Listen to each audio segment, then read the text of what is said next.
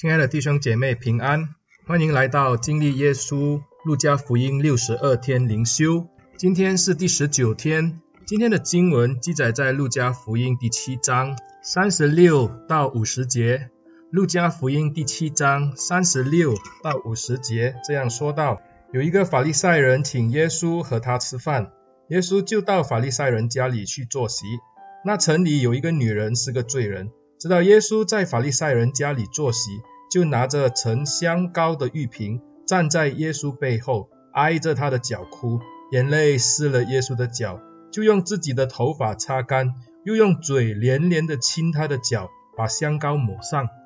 请耶稣的法利赛人看见这事，心里说：这人若是先知，必知道摸他的是谁，是个怎样的女人，乃是个罪人。耶稣对他说：西门。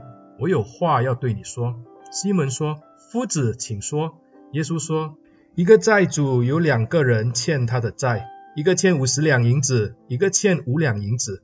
因为他们无力偿还，债主就开恩免了他们两个人的债。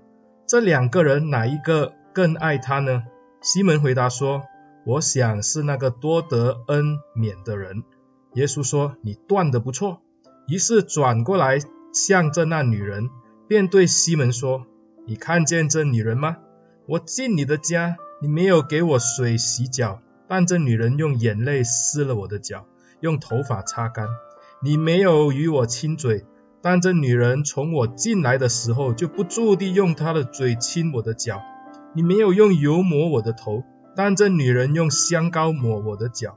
所以我告诉你，她许多的罪都赦免了，因为她的爱多。”但那赦免少的，她的爱就少。于是对那女人说：“你的罪赦免了。”同席的人心里说：“这是什么人，竟赦免人的罪呢？”耶稣对那女人说：“你的信救了你，平平安安地回去吧。”今天的经文就读到这里。路加福音第七章是一个相当有趣的章，在一开始，路加记录了百夫长和拿因城寡妇的事件，接着下来。有施洗约翰的门徒来向耶稣询问关于他是不是将要来的那一个，而耶稣就在这里向众人说明了施洗约翰的身份，当中也包括耶稣他自己的身份，然后就说出了犹太人对他身份的接纳度。其实不以为然，这些的人，有的人接受他。有的人拒绝他，而拒绝他的人都是这些宗教领袖们。这些宗教领袖平时就按着这些礼仪上、条文上的捷径来分别为圣，但是实际上他们对耶稣和施洗的约翰是非常的拒绝。因此，今天的经文就记载了一个法利赛人邀请了耶稣到他家吃饭。耶稣在当时有如一些。到处旅行走动的拉比，他会到不同的会堂去教训人。因此，当耶稣在会堂的施工结束以后，当地的这些宗教领袖或者长老们，或者当地的这些的富有的人，他们都会邀请这位的拉比到他们家里去坐席吃饭，以尽这个地主之谊来接待这个的老师。可能也是因为这样子，耶稣被邀请到了法利赛人西门的家。但是我们从经文里面可以理解到，这位西门法利赛人并不是那么的款待耶稣。在许多的细节上，我们看见他是有意的刁难耶稣。一般一个主人邀请客人到他家吃饭，当客人来到的时候，他们都会做几个的动作，以代表他们对这个客人的尊敬。首先，客人若是到家以后，主人就会上门去迎接他，而且呢，跟他亲嘴，以表示欢迎。接着，通常都会吩咐仆人为这一个宾客洗脚，因为在加利利附近，除了靠近湖边的城镇，周围通常都是给旷野或者沙漠包围，一般百姓都会以草鞋代步，到的一个家里的时候，就要把脚上的尘土跺去。然后呢，就接受这位家主为他预备的水来洗脚。而主人看到客人的来到，通常都会预备好这一个的水在门口，然后吩咐仆人或者主人自己为他洗脚，以表示欢迎。而且在那个时候，因着水源不足的关系，犹太人不能每一天都能够洗澡，而且长时间风尘仆仆的在外面走动。所以当客人莅临府上，把客人的脚洗干净以后，主人也会为这一个的客人点上一些的香油，或者用这些的橄榄油去膏他的头，以表示他对这个客人的尊敬。这是一个犹太人最基本的待客之道。而身为法利赛人的西门，绝对不会忘记做这些的事情。如果有怠慢了的客人，这样的事情若是传出去，不单单是这个家主的名声会被人家轻看，甚至也会连累这一个村的名声。不过，我们看到经文里面，耶稣对西门说：“以上所有待客之道，西门都没有为耶稣来做。”由此，我们见到西门是有意的要在众人面前来羞辱耶稣，他要摆出一个傲慢的姿态。法利赛人对耶稣的不满，从前几章我们已经清楚的看到。他们责备耶稣的门徒没有进食，甚至在安息日还吃这个稻穗，干犯安息日的法律。耶稣也不是省油的灯，也针对这样的事情多次的让他们难堪。所以，我们有可能相信西门在这里是要摆出这样的一个的姿态，表面邀请耶稣到府上吃饭，实际上是要让他难堪。而且在这个时候，西门还看到有一个女人跑进来他们的家里，这一个的女人是大家公认的罪人。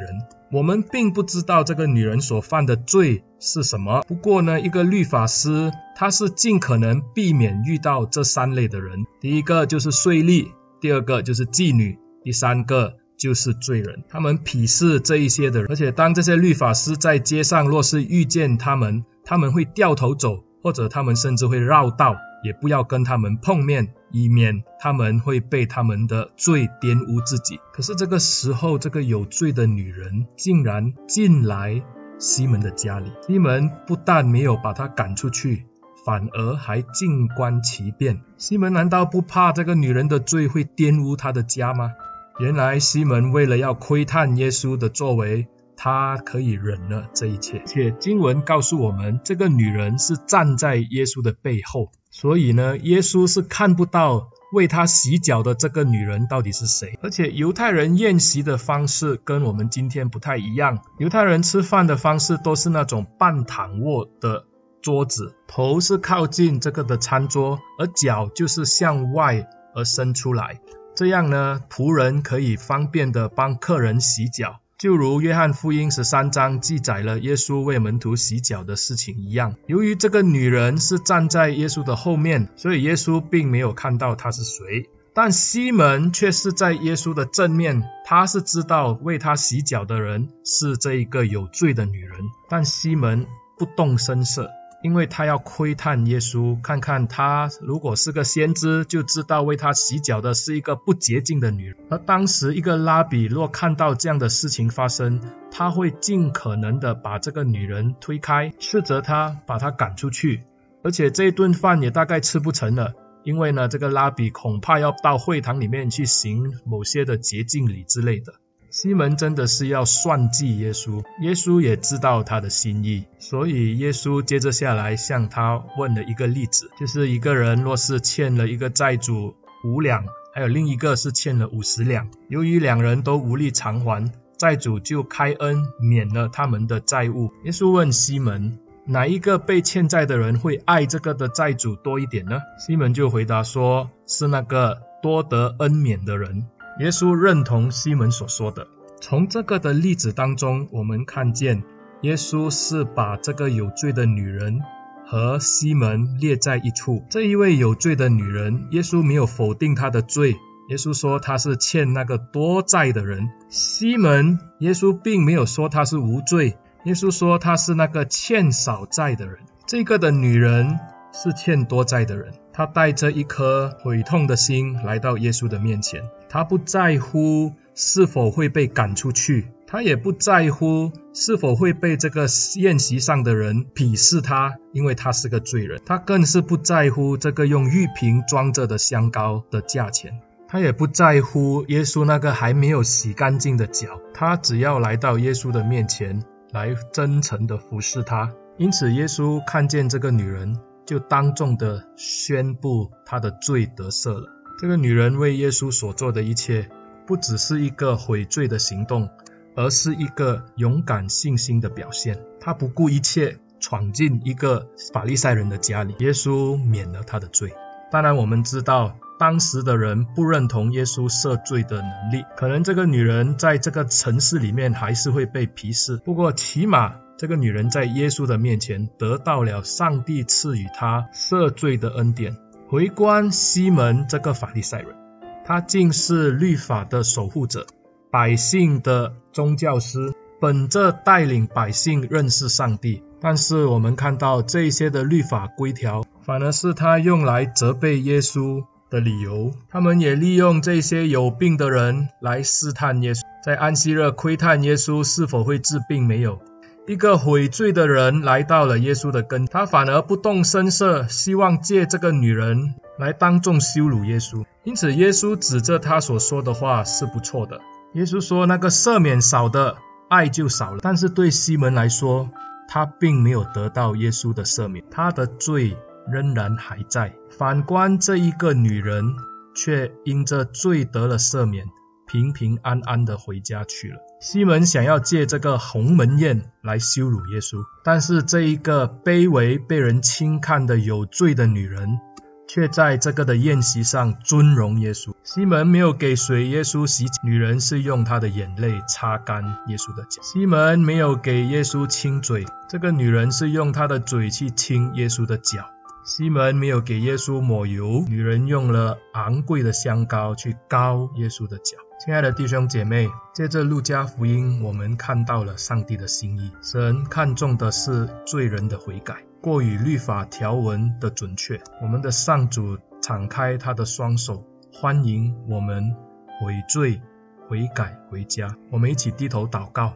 感谢主，你赐下你的爱子耶稣，显明何为爱。我们看到恩主的怜悯临到罪人的时候，这一些不配的人也能够被主握在掌心里面。我们感谢主的恩典，感谢主赦罪之恩，也但愿我们铭记着这恩典，一生为主而活。奉耶稣的名祷告，阿门。